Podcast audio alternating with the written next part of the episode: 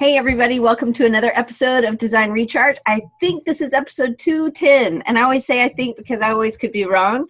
Um, but I'm really excited to have Noah Scalin back on. Noah has been on before, and um, I'm super excited to have him on again. He's really um, I think you kind of led the charge for me as when you did the 365 project. He did a skull a day project, and we're going to dig into a creative sprint, which is his new book, and it's you are supposed to write all in it and i haven't started mine yet um, but i have looked through it and there are parts in here i really like so we're going to talk about those. And um, so mara says she loves that book and fabio's here so we got miami. Um, oh great Meena's class is watching. All right so we're recording so i'm happy and we're going to um, get started. So noah noah give us a little bit about your background and how creative challenges um, have changed your life? Sure. Uh, gee, how, far back do I go? Uh, uh, so I, I'm uh, the child of two artists. So I've always been an artist. Uh, my goal was to find a way to make a living being creative. Uh, when I went to college, I studied theater design, and then when I was graduating from college, I, I realized I wanted to do graphic design, uh, and that was uh, luckily i'd been helping my dad teach it uh, since he'd been teaching for 35 years at virginia commonwealth university so i had a little background in it actually uh, but i did jump right into it and did that uh, freelance for i mean so, sorry worked full time for other people for six years freelancing the whole time and then started my own business full time in 2001 uh, did that business for seven years before i got really burnt out and got stuck. And that's when the Skull a Day project came up. I, I, just decided I needed to be making my own stuff, stuff that I was passionate about, sort of rediscover my own creativity that project led me to basically start thinking differently about how my creativity worked. I never really thought about how it worked. I just kind of did it and showed up and worked. And then suddenly, when I was like, how do, how do, how do I do this? Uh, I, I, paid attention. And so the great part was after I did Skull a Day, I spent all this time thinking about it because people were asking me to talk about it and write books about it. And so that's when I really dove in and figured out some principles that were actually kind of surprising to me. And, and what's fun is a lot of my career now is spent talking and teaching other people uh, about talking to and teaching other people about their own creativity, how it works, um, where it comes from, and how to be creative when they're not, or how to reignite their creativity when it's their job. Uh, and so it really works across the board. And then what I've done is continued to practice this uh, set of skills by using this tool that my sister and I developed called the Creative Sprint, where we do 30 day creative practice rather than the full year, which is awesome and worth doing, but it's a marathon. It's really hard. It's a, it's, you know, I try to explain to people like, you should definitely do it, but it's also incredibly difficult. And you know it's daunting uh, frankly and it's worth it but it's it's hard so the, thir- the 30 day prompt idea is like we know that you can develop habits in 30 days mm-hmm. and we know that the good stuff happens after about 8 to 10 days. So you really need people to try it long enough to get the benefits because if you do it one day two days you're going to be like what is this? I'm wasting my time or i'm not getting anything out of this. And so what happens when you really you know put it just into enough practice to see what what comes back to you? Right. So the creative sprint in this uh, setting is just to kind of reiterate you have a difference between doing something on a daily basis. It was all daily 365 or or creative sprint but it was just 30 days. And so at first what i love is that you did not think you were like ah this isn't i've already done this. I know how to do yeah. this. I was committed and it did change. So the 365 project which i thought we've already talked about this when we talked about your 365 book um, a years ago. So people can go back and i will link those in the show notes so that people can um, go back and, and watch the old episodes as well but the I that was like a, a thing that you were like, I've already done this. Yeah. Because you did get actually new work from people who saw your how you solved a problem with Skull a Day, and so they wanted you to solve something for them like that. And so it's a it's a good instigator, but it also just reignited new ideas, new push through just the typical, right? And you had to really work for some of the yeah, yeah. I mean, the whole point of doing any of these daily practices and doing them for a quantity of time is that you run out of the obvious answers and the easy answers and the things you're comfortable doing, and you eventually end up doing stuff that you feel not so good about, uh, possibly, or you have insights that you wouldn't have encountered any other way. And it's certainly hard to do it in a work setting where you're you know you, you need to present the best work you got to present great ideas and you, you don't want to give them the sort of like this is my weird thing but you want to have time to do that because what Skull a Day did for me, right, is built up a toolbox. I had 365 ideas and ways of solving problems that I could then apply to my work.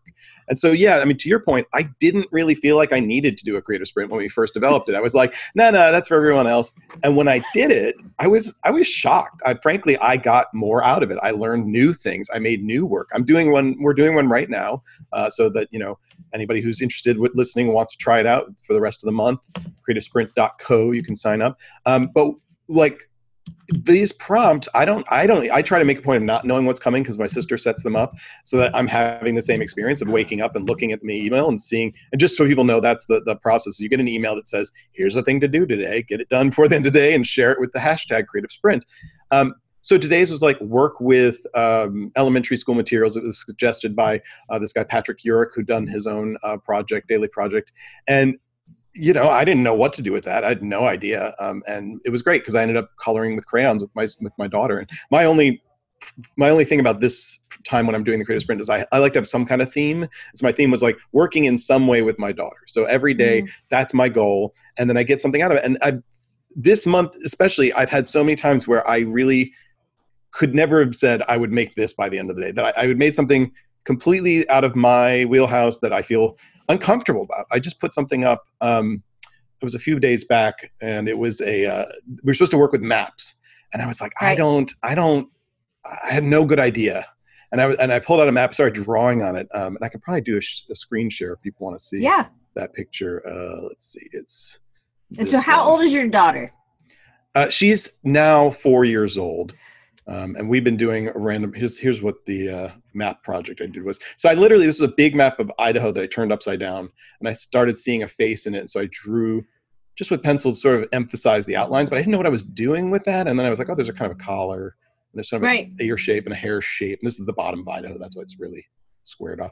But I I, I kind of finished it and thought it was terrible, and I like threw it in the recycling bin and was like, well, at least it's done. And uh, I don't know how to get back to to us. Oh, at the very top it says stop screen share. Ah, there it is.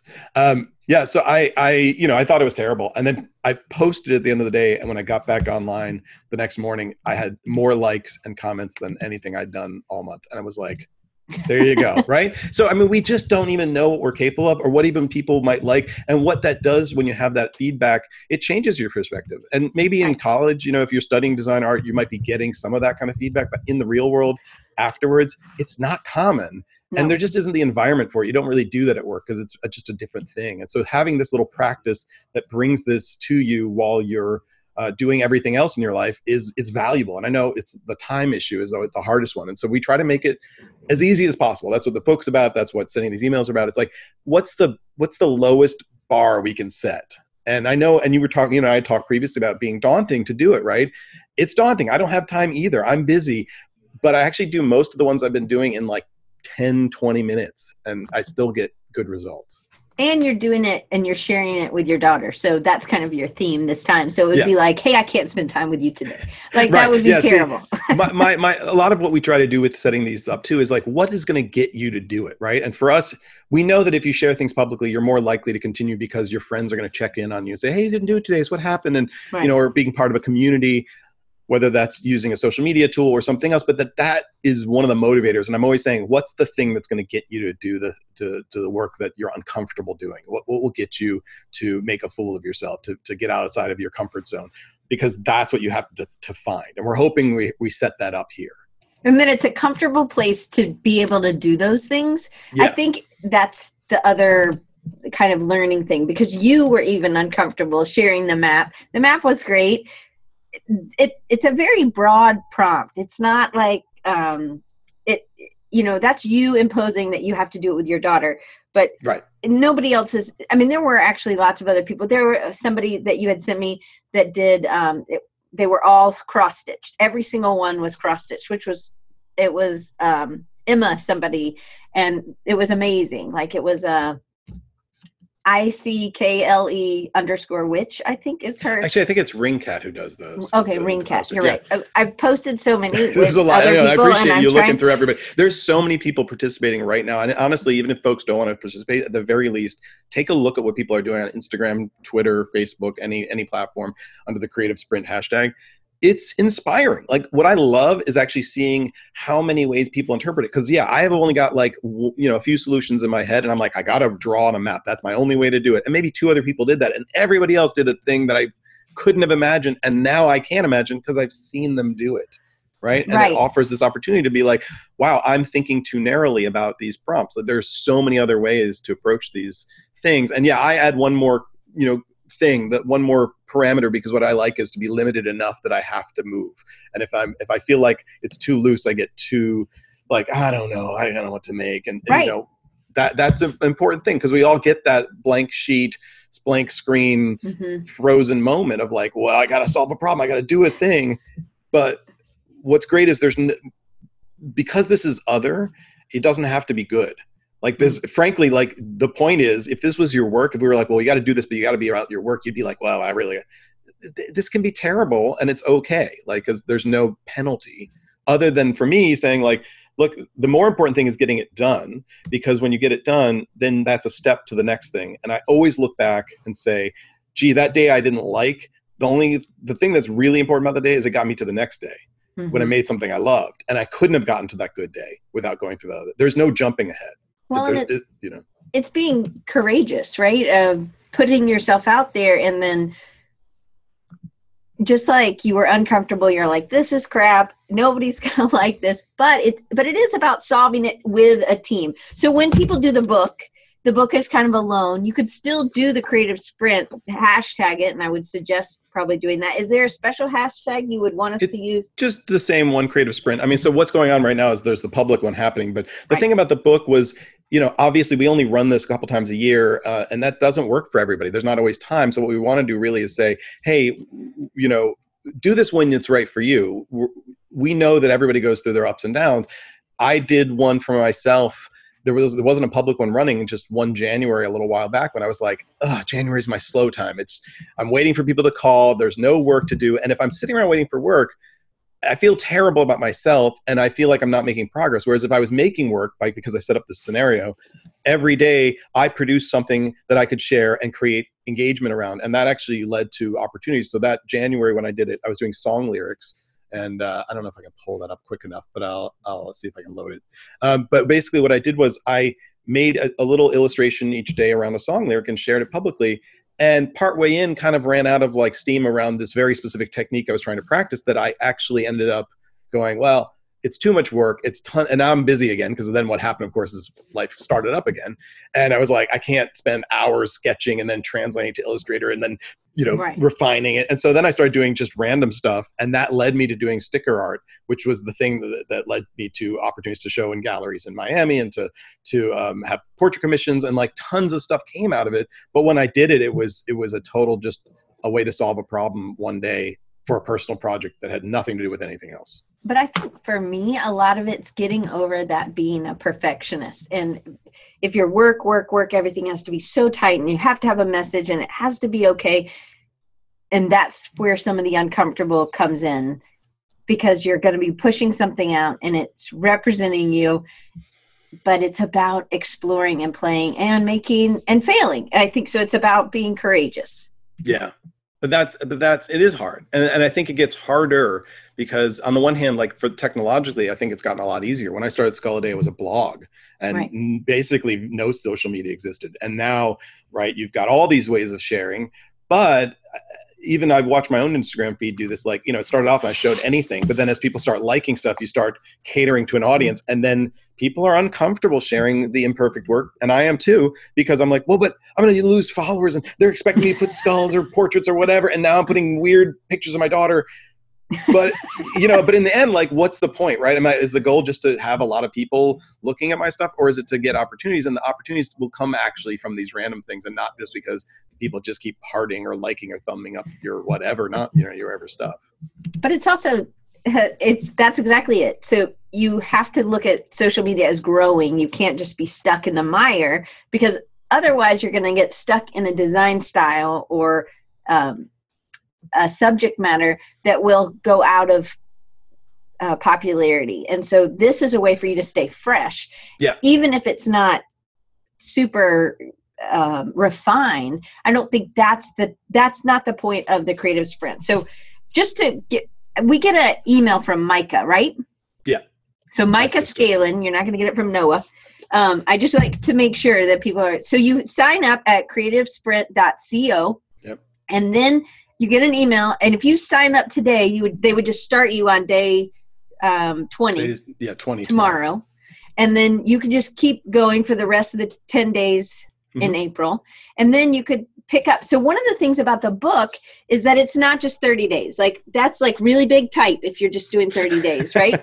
but um, it's actually how many months is in here? Yeah, so it's actually six 30 day sprints. So theoretically, a half a year if you really wanted to do them back to back, which you can. I mean, the point of this is we're just trying to give you tools. Everything we're doing with this project is to give people tools. And I've, I've encountered a few people who've been like, well, I'm partway in and now I'm excited about something and I'm, uh, you know, I want to do that instead of what you're saying. I'm like, well, do it. That was the point. Like, you know, if, if it got you motivated and excited in creating work that you want to create, then you don't have to keep going. Like it doesn't doesn't matter. Like the point was this is for the folks and the folks being everyone that it, you know encounter a moment where you're like i just don't know anymore. I don't know what i like or what's fun or you know i'm not i'm just it's not fresh. Like you're saying get stuck. I was the skull guy forever and i loved it. I love skulls still but I, I do other things. And so i had to show people what i could do. And you know those kind of projects allowed me to then be like look what else i can do. Look what other things. And then suddenly it's like oh you know you can do portraits. You can do stickers. You can do whatever. And all of this just builds the opportunity and makes life more interesting and more connections happen and more you know tons of stuff comes out of it. But you're also finding things that you're good at. You didn't necessarily um, now you're good at all these things and you were always good at all these things. I think it you've found some things that you really liked and you've put more time into those and dug deeper and now have gotten really good at those things as well. I think sometimes it's like you have to listen to yourself about what you really liked about one of the things that you were drawing or Yeah. one of the one of the ideas. Well, and that's why I think of you know creative sprint or any of these daily things as as as drafts or you know first drafts. It's like it's practice, right? It really is practice, and so you don't expect like every time you sit down on a piano to be playing the finished piece right, but you do have to do it over and over. And so all of these to me are like, hey, now I've done it once, and I pretty much can guarantee if I do it again, I'll do it better. I've already did something, you know, I drew with crayons, and it's like I bet I can draw with crayons better than now that I know the the, the quality that that comes with working with them. And so yeah, I wasn't good at I was good at some stuff when I started my project. I developed lots of things that I'd never tried before, and then I was able to show them to clients. I, I remember one of the things I did was I played with flower petals one day. Mhm. And by making a skull out of flower petals, I, I was able to show my clients what I could do. And then I said, I bet I can make a portrait this way. And then I did. And then that led to a New York Times article being written about a poster for a play. Not even the play, but the poster because I designed, because of the art that I designed for it. And then that led to a commission to do art in that medium. And so each time I did use the medium, I got better at it. But each Right. one offered me another opportunity to do it too. Like, and the first one had to be me just doing it because I needed an excuse to do a thing that day, and me sharing it more importantly, right? So we, we say that the, the, the real, you know, three components of a creative sprint is that you have to make something and then you have to share it. And then our third piece is really you reflect on that experience so that you can benefit from it. And then you, it's a loop and you keep doing it over and over because that's really where you're going to benefit from it is the practice piece. Right. So these are the book is um, it's blank pages with a prompt, and then it has um, maybe a tip or something on the side, or um, take it like a quote from someone. But then you actually also have another um, element that I really like that you've actually featured people um, that have done it because you're taking some of the people who have done the sprint. Um, you know, in past years, which probably had different prompts, um, but one I liked this one a lot. This one Julian Cook said, "My creative muscles became much more toned because you're pushing pushing yourself in a new way on a another level and it's because you didn't know about it it helps you think faster but at the same time you're also able to I do think that the community really helps because just like you said you figured out how other people were solving the same uh, prompt and you would have never thought. It's just like being in class when you had 30 people doing the same project and yours was so different or theirs was so different and now you have that um, inspiration i guess again. Yeah, and I, and I what I love about Julian's um, quote there is something we often say about it, which is, you know, I, I go into situations frequently where people tell me that they're, they don't have any creative bones in their body, which I really hate that phrase because it's something that people have learned to say.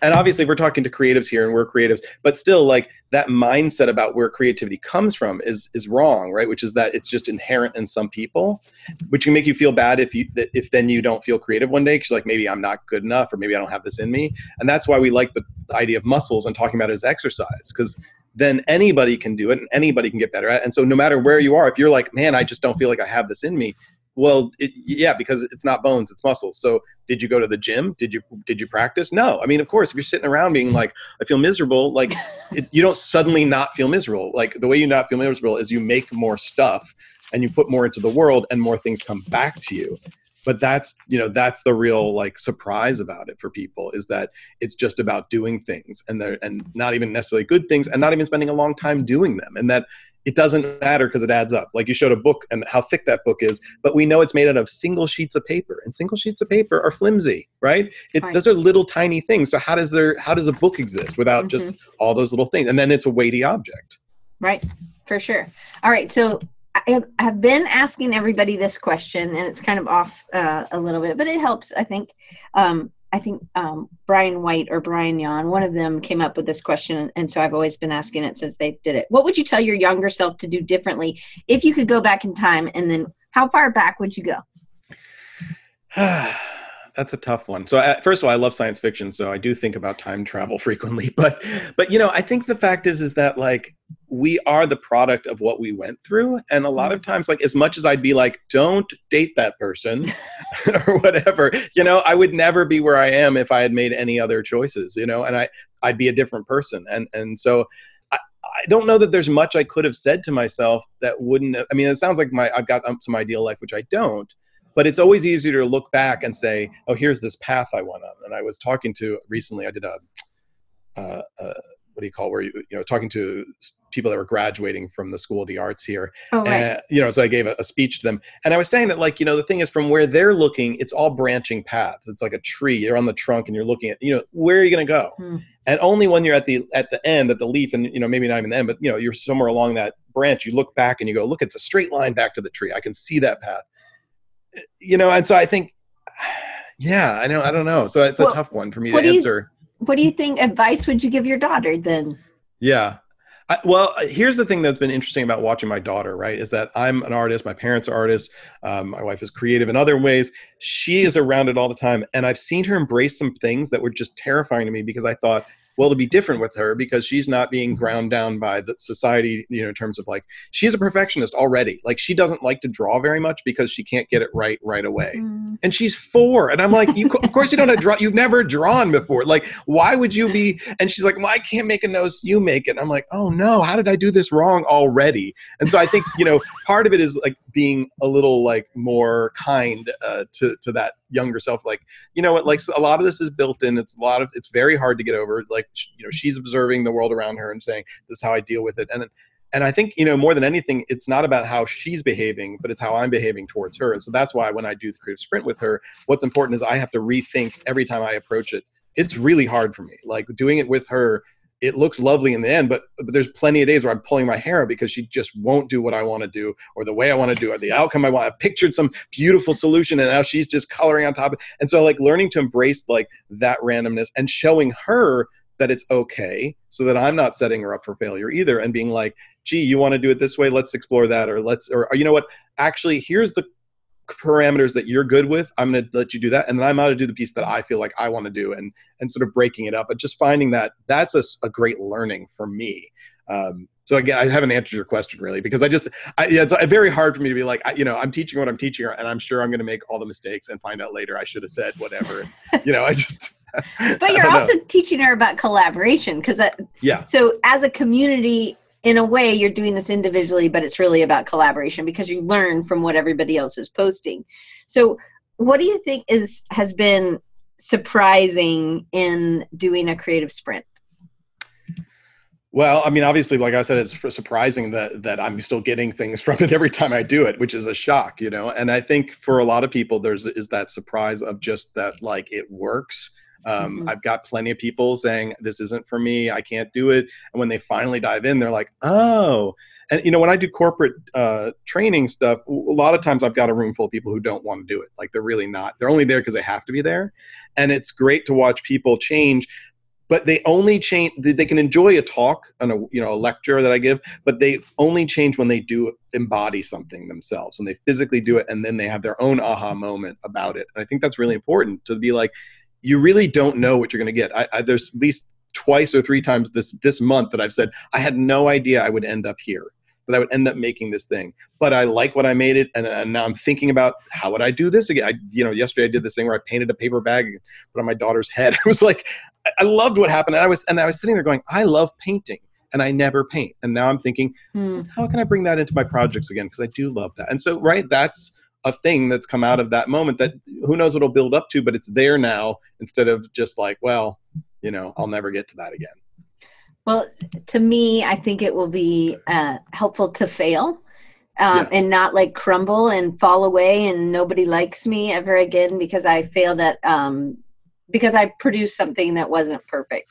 Yeah. Um, and I think that's a good that's a good lesson to teach yeah, your daughter. sure. Yeah, absolutely. And I think, yeah, I mean, we really try to be like, there's no preciousness with this stuff. I can walk away from it. You can walk away from it. And, and that was a lesson I got with Skull a Day that, that I apply here too, which is that like, there's always tomorrow. Like if I don't like today's, I'm going to make something else tomorrow. Right. And I can sit with it for a day. Like it, and that's hard, but it's, it's what I learned a big thing I learned was trust the process, right? It's a thing we mm. hear, but it's really true. Like, I know this works because I've done it enough. And if you can do it enough to see that it works, even when you feel uncomfortable, you'll still do it. Even when you don't trust that, like, that you're making good stuff, you'll still put it out there because that's part of the process and you know it works.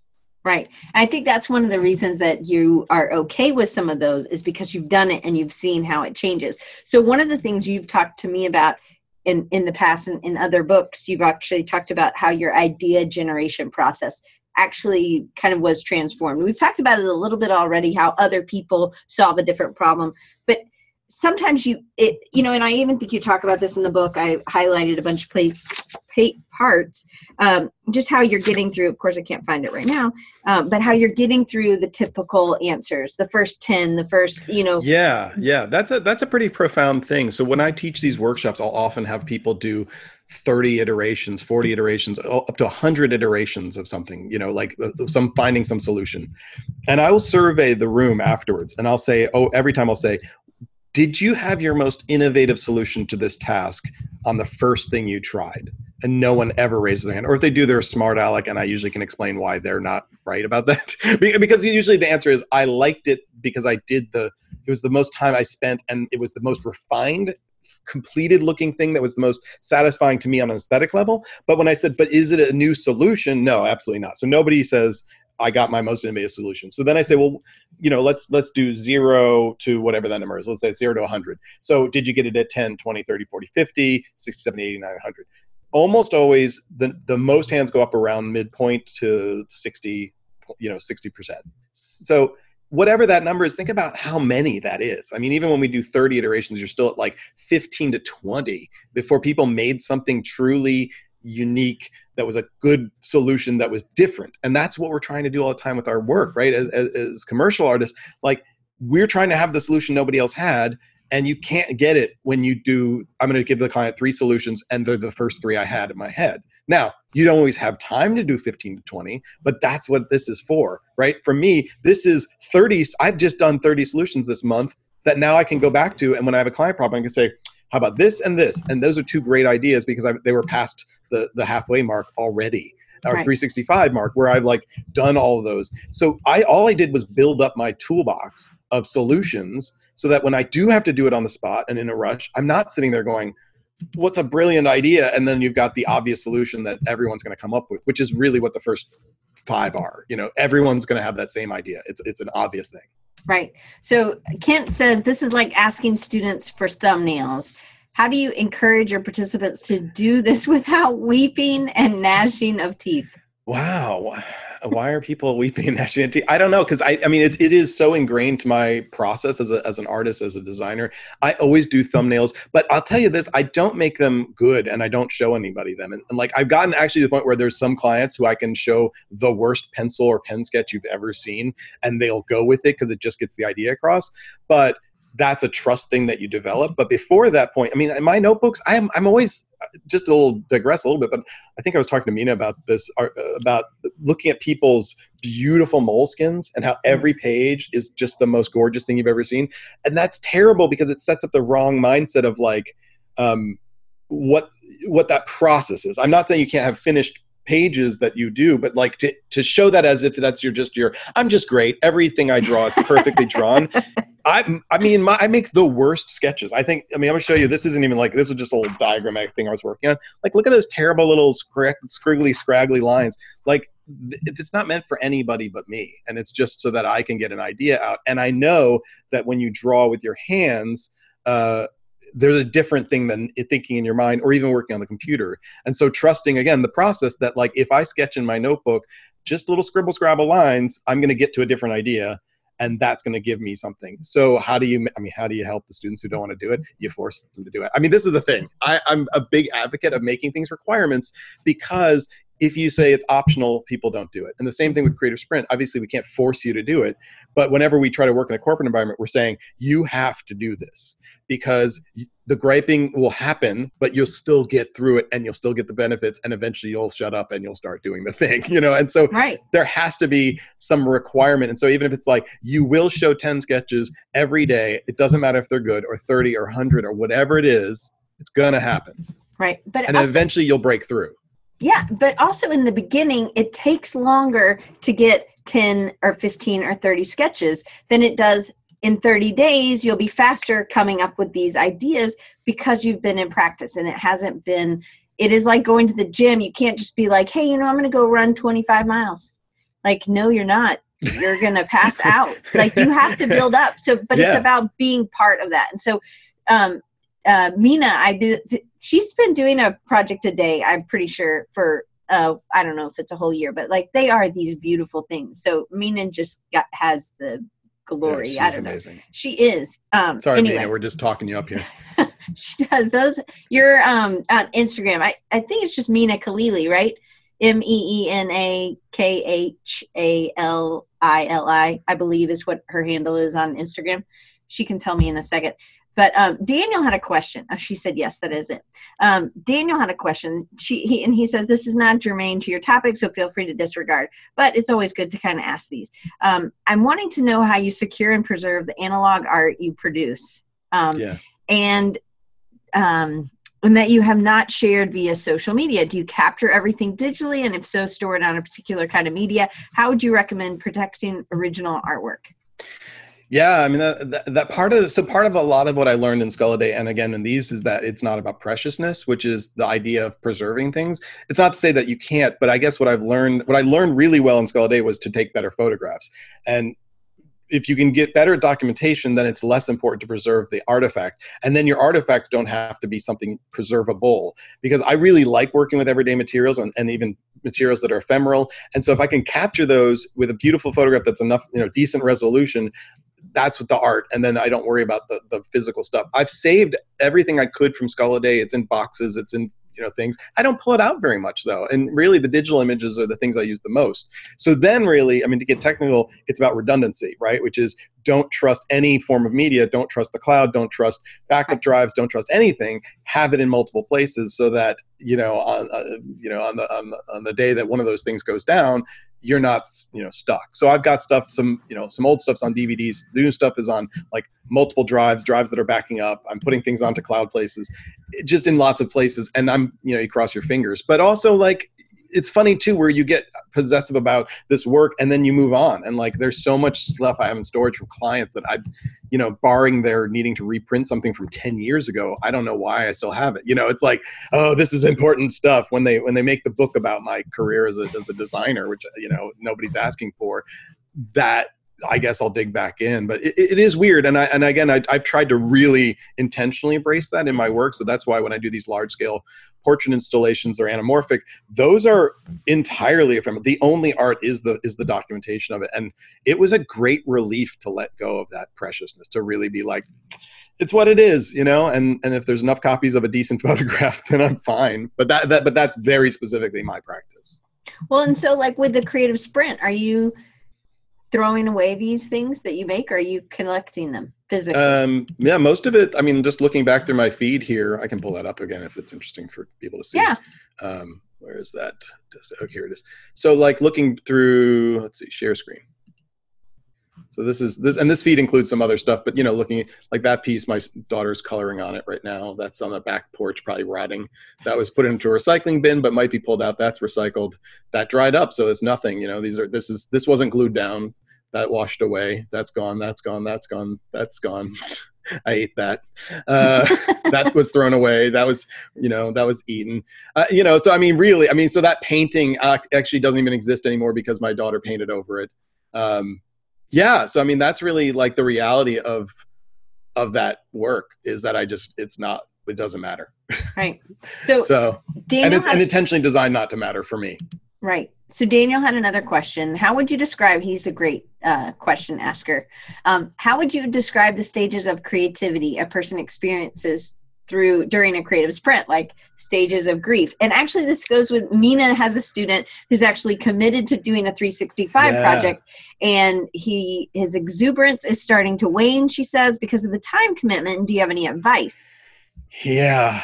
No it's a tough one. So here's the thing. I really want everybody to do a 365 project because they're amazing but they're really hard it really is a marathon. And if you think about like uh, so talk about this sort of experience right? Marathon runners and having having not run a marathon, I'm, this is based on me reading about it and people telling me about it, but that there's this wall that you hit, right? And that when you get mm. past the wall, you can keep going. But also that it, it's like you don't run a marathon every day and you shouldn't, right? It's something you build up to and then you commit to, and it's hard work.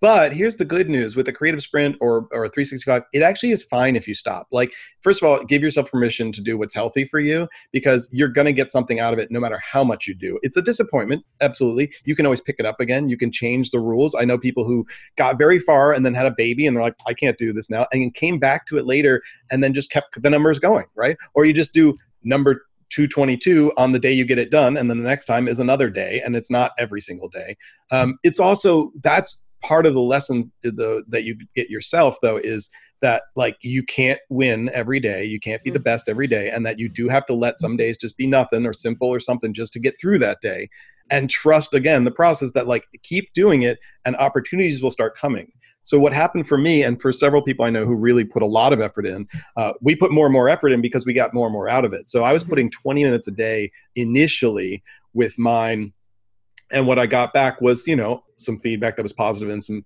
opportunities. But then once I started getting some like paying gigs and some travel experience and book deals, then I was like, I want to spend more of my time doing this. And so then I spent more and more of my work day. So I was averaging two to four hours a day up to, uh, uh, you know 10 12 hours for some of the longest ones that's a lot of time especially as a student or as a parent you know, no, you can't expect somebody to do that unless they have the, the space for that. But it, I, it was all based on what I was getting back, and so part of it was that I was putting out there and getting opportunities, and those opportunities give me the incentive to do more. So, I mean, you know what I mean? Like, part of it is trust the process. Part of it is make sure that you're making opportunities that then you can benefit from. Part of it is what's healthy and what's what do you need to get from it. And you know, 30 days could be plenty. 100 days is good. I mean, any amount is good, really. Uh, and and I, I met a guy who started one of the creative sprints and did one day. And then he he didn't do any more. And i was like he's like so i really feel bad. And then the next thing he did was tell me a story about that day when he did it he connected with his son on this really you know lovely level because he asked him about this project and they worked together. And he had this moment that i was like do you realize what you just told me? Like the value of that mm. that came out of you doing a random activity you wouldn't have done otherwise is worth it. It doesn't matter that you don't do anymore. Mm-hmm. you know? And so for me, what I always say is you need a certain amount of pressure to produce, but what's enough and what's too much, and where's where's your comfort zone? So have enough that you're making, but not so much that you're sick or that you're you're not you know getting things done. The weird thing for me is that I didn't work myself sick on Skull Day. I worked myself really hard, but I didn't actually, literally, didn't get sick during that whole year, which is very rare. You know, never got sick because I, my body was like, "This is what we're doing," I guess. You know, so. right, but um, one of the things with Day it, it, and that wall that you hit and i think everybody hits that wall at a different place it is about so it feels like you're just doing the same thing but that's part of the process. So it's it's you know it's going to happen. At the beginning you got to know hey i'm going to push through. Because i felt like that with design recharge also. I i had made a five year commitment and one of my aunts was like, To who? I'm like, To me. I made yeah. a commitment to me. Yeah. And I think that it's that's what you're doing. You're making a commitment to yourself to do this. And maybe you want to start with 30 days and then continue on. And that's what's great kind of about the book is that you could do a whole six months and then kind of, you know, take yeah. it off from reassess. Somewhere. Yeah. Right. Or yeah. But with a 365, you're you've actually started there's a community forming that's following you. And so i remember Scott Biersack who i've had on the show um, he's you bring fire um, on instagram. He did a 365 uh, about lettering and he did that while he was like a sophomore in college. And he would do that and he would spend hours on it and he wouldn't do his classwork. And um, so but he's he felt more uh, accountable to the people who were waiting yeah. for him to post because it does get to that level. I know you Yeah. felt like that at the uh, Oh, with yeah. the the 365 project because there and you really in, have incorporated other people. I remember one time I found a skull in my not like a real skull, but it looked like a skull. Um, it was like on a dragonfly or something. I'm like, oh my gosh, I got to send this to Noah. And a lot of people do that now. And now you kind of put, promote other people's skulls that they find or that they've created or something which again you've created community with everything you're doing. It's not just it starts out an interior project and you get stuff for your business and creatively to solve problems but then you also have always shared this. It's not like hey hey i'm keeping this in.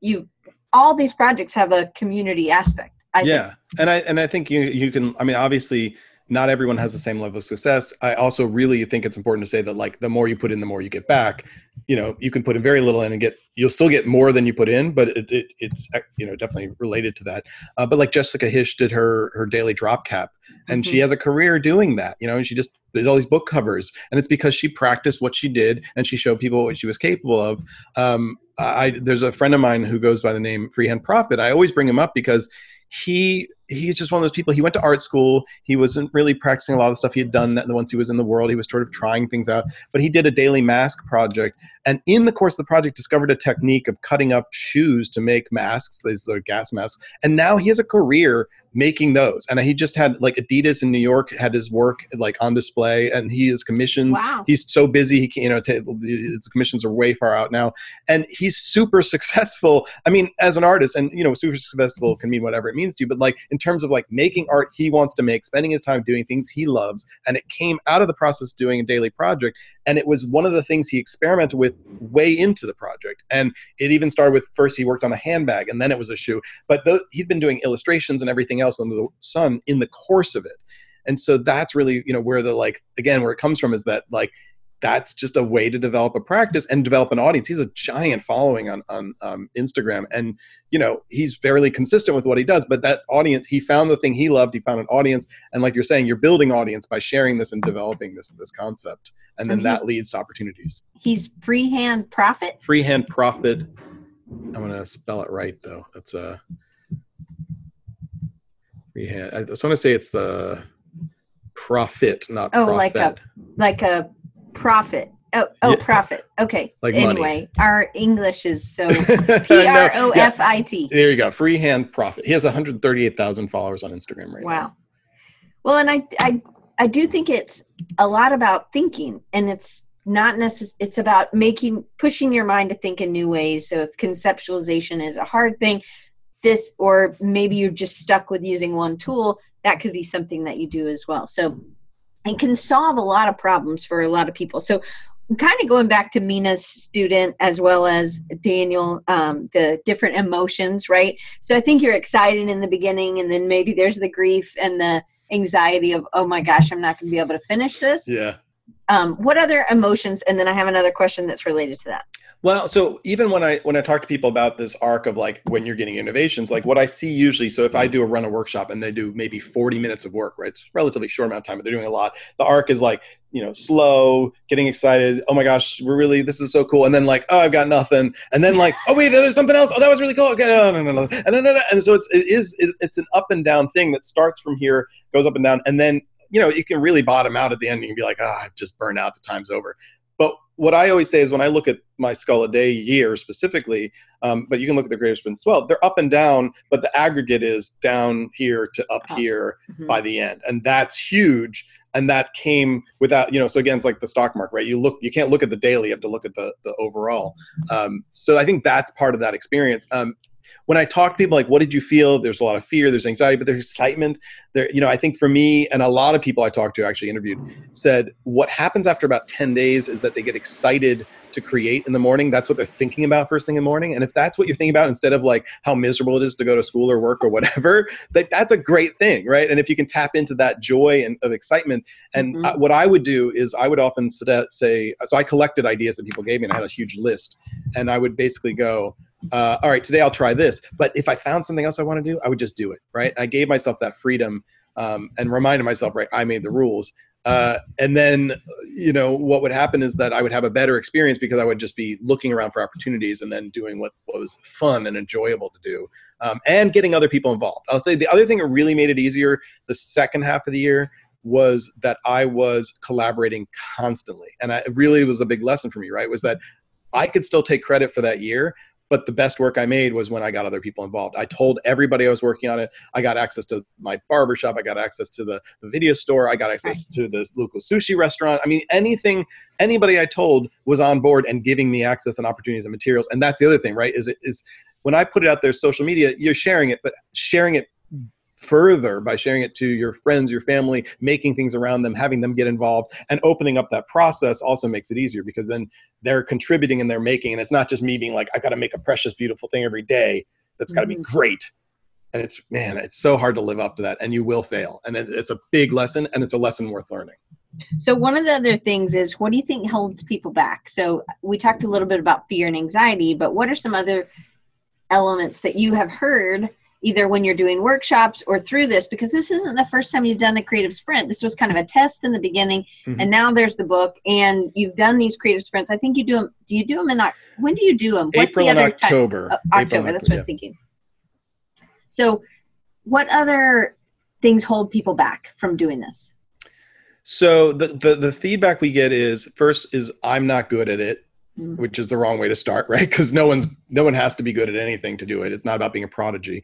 Uh, I don't have time is a huge one, right? So it's about like you don't need a lot of time. You can do it in a few minutes, and you'll build up. Um, what else is a big one that we get? Um, I think I think and I think this is something I have to deal with, right? Is that people come to me like, "Well, I see what you're making and now I don't feel good about it because look at how right. good you are." Right? Which is the comparison piece.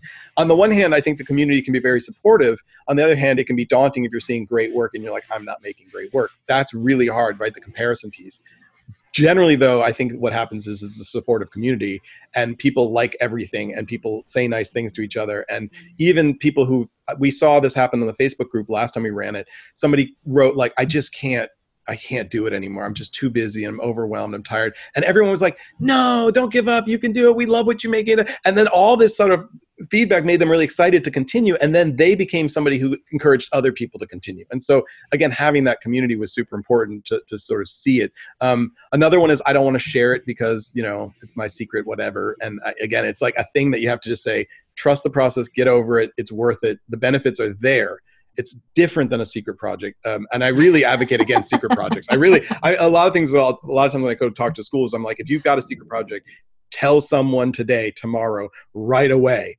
because it goes nowhere. You don't benefit from them. And what frankly you'll either find out someone's already done it and you don't have to bother doing it because it's already been done or you can find out that no one has but there's lots of people excited who want to help you do it and you'll yeah. manifest it quicker than if you're just like i'll complete this first it sort of feels like you're doing something illegal if it's that secret and you can't share it. yeah, you know? but it's not. But you know, I mean, even like if you thought if, if I had spent a year in my studio making Skull a day and then I brought it out to the world and said, ta-da, I'd have one shot And if that day came out, something else happened in the world and no one saw my post, done, right? Or if I sent it to a gallery and said, "Would you share this work?" They'd be like, "Yeah, no, that's weird." Instead, the galleries were asking me if I could they could show my work because they'd seen I developed an audience already, you know. So right. the, the benefit was all in in that other piece.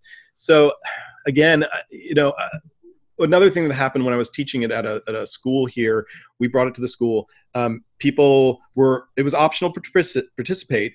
So a bunch did, bunch got a great experience, and then several didn't.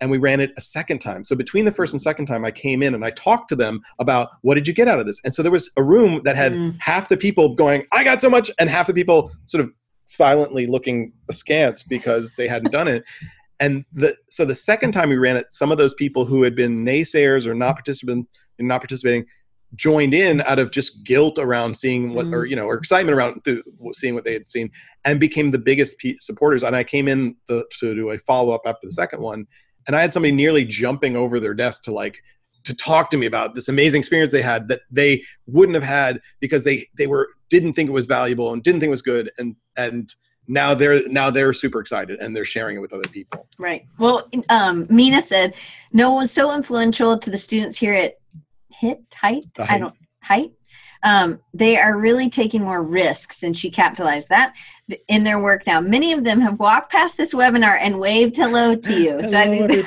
that's terrific.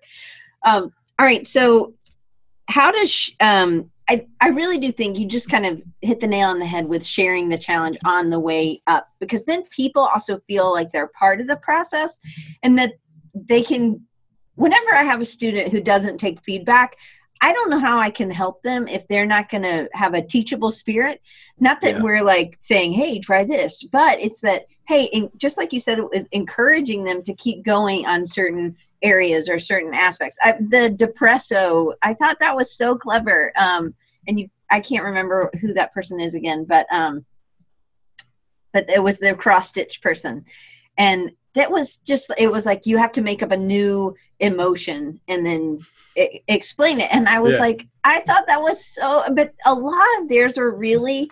Uh, clever and as you look back i'm sure they weren't all but now it's definitely a follow for me because it, there was to me i saw a theme and i saw how they were limiting their uh, tools because they always did cross stitch so it was like hey that person and they're thinking so i think when you have all the tools in the world you're going to limit how much maybe you're able to process your thinking. But it uh, like push your thought solving problem solving things maybe. But i think sometimes you need to explore different tools. And then some so if you did one of these where you were exploring a different tool every day and you were doing the sprint um, the thing and then maybe the next month you did it and you were going to limit from one of the tools that you had used. Just because i think the limitations do make things better with how it's the you think about it i guess. Yeah. No i'm i'm a i'm a i mean one of the lessons i'm always teaching and that's in the book too is this idea of like that that limitations are good. And mm-hmm. that seems counterintuitive when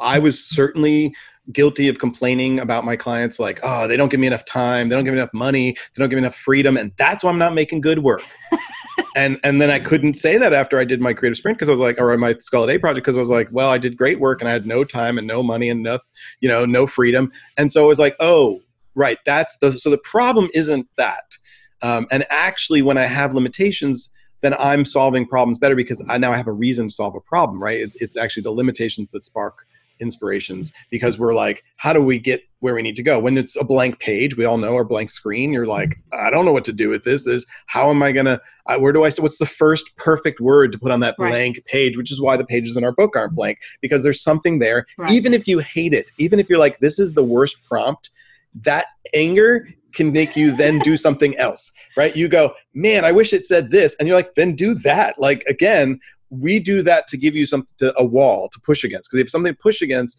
then you have movement right? It's it's a physical thing. It's it's physics literally. It's it's it's you know action reaction right? Without that there's nothing. You just go right through it. And so that's really important. That limitations piece is super important which is why i impose my own limitations when i do the sprint. And every time i do a sprint i try a different one. The last couple i've done with my daughter because it's its own amazing set of limitations.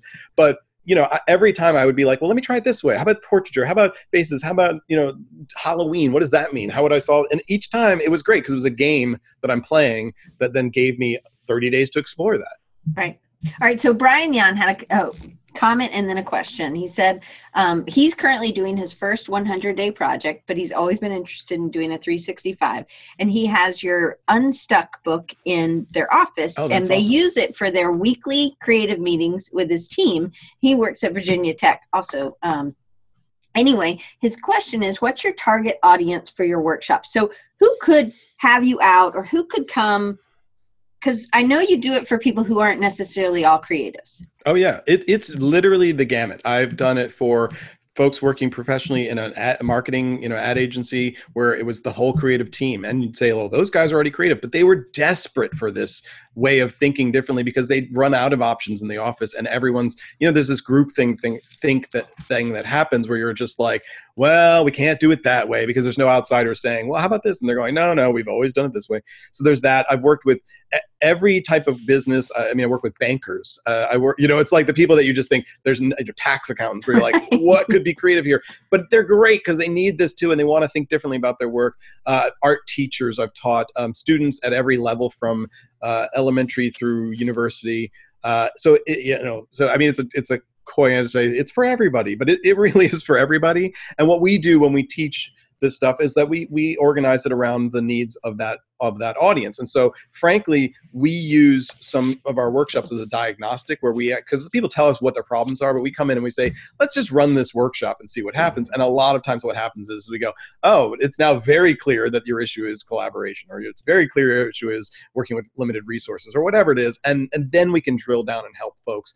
Um, but it, it's amazing how quickly uh, you can just do something in a very short amount of time and have people like light bulbs go off and say, hmm. "Oh, now that I've done this." I, I, one of my favorite things was was doing a workshop in a corporate setting with executives from all different industries, and and having people at the end say, "I didn't know what collaboration was." until I did this. This is somebody who's successful in their career and been doing it many years, but had the misunderstanding of, of the real, what really, what it really means to collaborate and what you really hmm. get out of it, which is different than splitting a job into parts and having everyone work on it or passing things along as you go that you know there's different ideas of like working with other people but real collaboration in a creative setting is is unique in that it, it generates more ideas than you bring to the table and things that neither participant could say well that was in my head first. It was it was nobody had that idea and then we just made a thing and it was amazing Right. Well, and some of the prompts are very. I'm going to share one. Um, this is, and she's here. I believe Melissa's here. Um, let's see if I can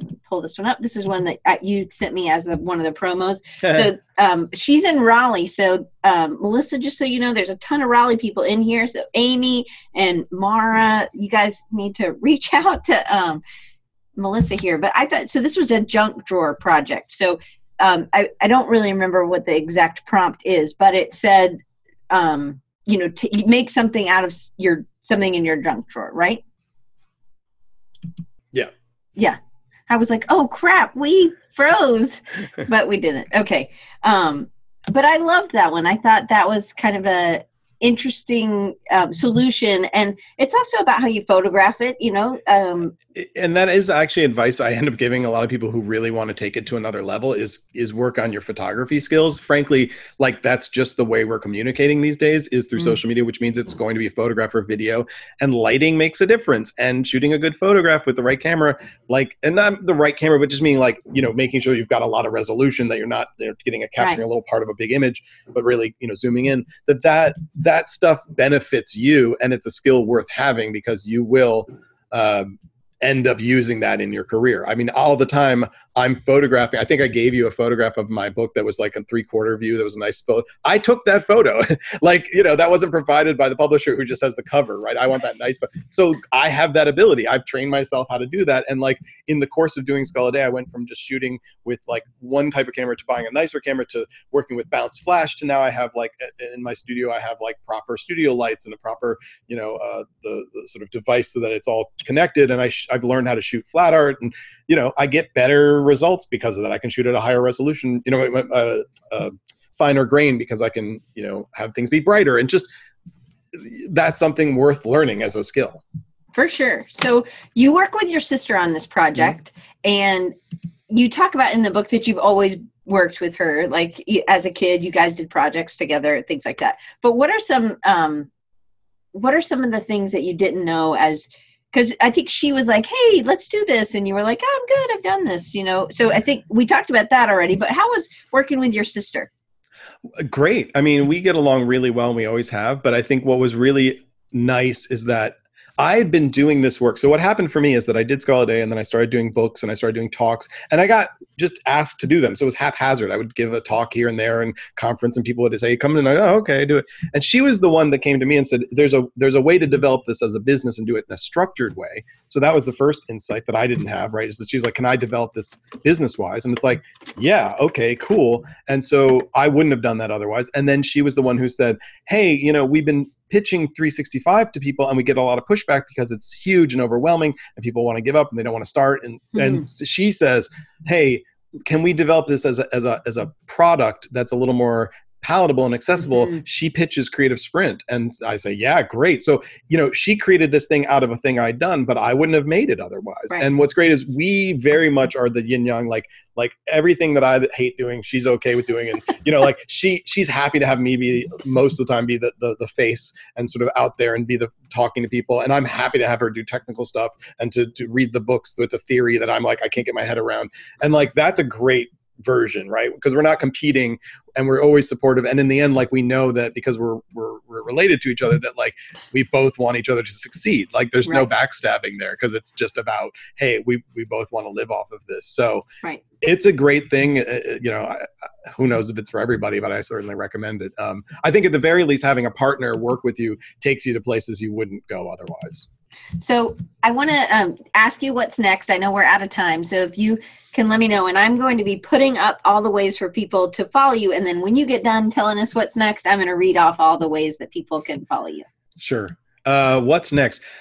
So let's see. So the book just came out. It's funny because people always like, "What's next?" I'm like, "Isn't it enough for you people?" But uh, but the reality is actually I have a ton of stuff lined up. Um, but uh, the biggest thing is I have a, an exhibition that's going to be happening in September uh, around my other project, which is League of Space Pirates, and that's my long form collaborative science fiction universe. Meena actually helped me on that project, um, and it's one of these things where I I love science fiction as I mentioned before, and I've always wanted to sort of play with the the sort of idea of how we create pop culture and how people engage in it, and I can use my design skills, my art skills, and, and what's great is I made a project where it's a playground, and I say anybody can participate right? You, you follow the rules of the universe but you can add to it. And so what i did was i invited all these artists and designers to create more stuff in that universe. And so this, it's going to be a history of a corporation that doesn't exist and we're going to present it entirely factually. So that's a big project that's just starting and the wheels turning but it'll be in, in september and i'll share it all online of course so you're going to start seeing more of that Cool. And so people could always come back and call you to come in and do a workshop, Absolutely. whether it's a day or a couple hours within a day or something like that. Um, what are kind of the parameters? Do you do multiple day pro- workshops or do you do, is it? Yeah. I mean, what we like to do now is really talk to people hol- holistically. It's mm-hmm. important to say that, like, you know, a workshop is fine, a talk is fine, but it doesn't give you lasting impact, which is why we created Creative Sprint. So, what we really want to do is say, let us come in and help you create lasting impact by using Creative Sprint. But of course, we can do a talk or a workshop, and we work with as little as a couple hours to many days to, to 30 days to a year. But what we want to do is have access to folks so that we can i don't want to sell snake oil i want to make sure right. people know that like there's something real here and it's not just us coming in being like dog and pony show check it out isn't that fun noah's a you know interesting speaker and then go back to work because i hate that and i feel like that's the that's the loss there right is that you really have to be like no here's the here here's the value. It's the value comes in the practice and it it is doable but let us help you set that up. Let us help you. So we've been running creative sprints in the university settings um, frequently now and that's been going really well. Well it's also the accountability. You're really because you did the 365 you saw that community and there again you don't want to just do a dog and pony show and be like i'm out of here. So there's always that kind of hey i want to make sure that you're growing and you're learning. Yeah so I'm going to read the ways that people can get in touch with you. You can actually purchase the book from creativesprint.co. That's C R E A T I V E S P R I N T dot co. And um, then you can see Noah's personal portfolio at noahscalin.com, N O A H S C A L I N.com. And then the company that you and Micah have is a number, oh, no, not that, a number. Another limited rebellion. Rebellion does have two L's for anybody who's a bad speller like me. And then you can follow on creatives at Creative Sprint on Instagram. You can also look at the hashtag Creative Sprint on, on Instagram and Facebook. Um, and then the hashtag, not the hashtag, the at sign on Twitter, ALR creates and then or at Noah Scalin on Instagram and Twitter. And then definitely again the hashtag creative sprint. So definitely guys pick this up. Um, I don't get any money for saying that, right? She I just doesn't. think it's I'm not a, paying her. I think it's a great tool and it's um, you know when I was talking to Noah the other day, I was like, I had read um, it said, you know, cover the page in pencil and then erase something. And I am such a quick, I mean, I'm not, I'm a really slow reader, but I read it really quick and I thought, oh, I'm going to draw a whole bunch of pencils on this page. And so he's like, you should do that. Just do that. And Yeah. if I want to erase part of that, I can. And I guess that's just, it's okay to do your own thing and to read it your own way. And Yeah. there's not a right way. So anyway, I think you uh, Deborah already signed up, so I'm excited, and um, I'm excited that you guys all got to come out and hear Noah, and I hope you guys. It, the other books are great too. This is his third creative book, right? Yeah. Third in this series. Yeah. Yeah. So Unstuck, 365, and then the Creative Sprint, which I have all of them, and they're all great. I definitely recommend. I think I've interviewed you about 365 and Unstuck together because Yeah. that was one of my first. This so Noah was one of my first guests, so I'm super That's right. excited to have him back. So he was like in the first year. You were my big guy, and so I'm so excited that you um, came back on and talked to us about the new challenge. well, so thank you so much for having me. I appreciate it. And hi, everybody. Thanks for for watching. I appreciate it. So, just so you guys know, we're actually doing two design recharges this week. We have one on Friday that's continuing our series in sketchnoting. And so, actually, this is a great um, thing kind of in the middle with when you're trying something new or if you're thinking about doing sketchnoting to maybe do some of these things and solve it with type or solve it with something going to lectures or, or sketchnoting, whatever. It could be TED Talks that you give yourself as a sprint challenge, I guess. So it's Friday at regular time. I thought it was earlier, but it's not. It's so it's 1:30 Central, and you can do the math, either adding or subtracting. Um, so regular, and we will have Amarilys Henderson, and she's going to be talking about faces and how she draws faces. She has a skill share, a bunch of skill shares actually that are about watercolor. But I was like, this would be perfect. And she just makes it so clear about expression. She covers race. She covers age and gender really easily in drawing face. And I think that that's kind of a stumbling block, for a lot of people when they're doing um, sketchnoting. So that'll be the next thing on Friday is part two of four, and then we'll have it for the next two weeks on that. And then I go to Italy, and I'm not going to see you people ever again. No, I'm just kidding. I'll be back after Italy, but um, th- that's what I'm doing. So anyway, um, oh, so Brian Yohn saying, hey, check out his um, 100 day project. It's 100 days of Y O H N faces. And so that's perfect for the thing on Friday. So, Noah, thank you so much. You guys follow Noah and check him out and sign up for the Creative Sprint. And then you'll get them again. If you've signed up now, you'll also get them again in October. It's the same list, right? But it'll be different sprint Yep. Prompts. Yep. So once you're signed up, you don't have to sign up every And the book time. and the book is entirely different than the, the ones we do publicly. Right. Um, so if you ever want to give me an email, you can always send me an email at diane at designrecharge.org or rechargingyou.com. So one's a .com, one's a .org. Anyway, have a great day and thank you so much for coming on.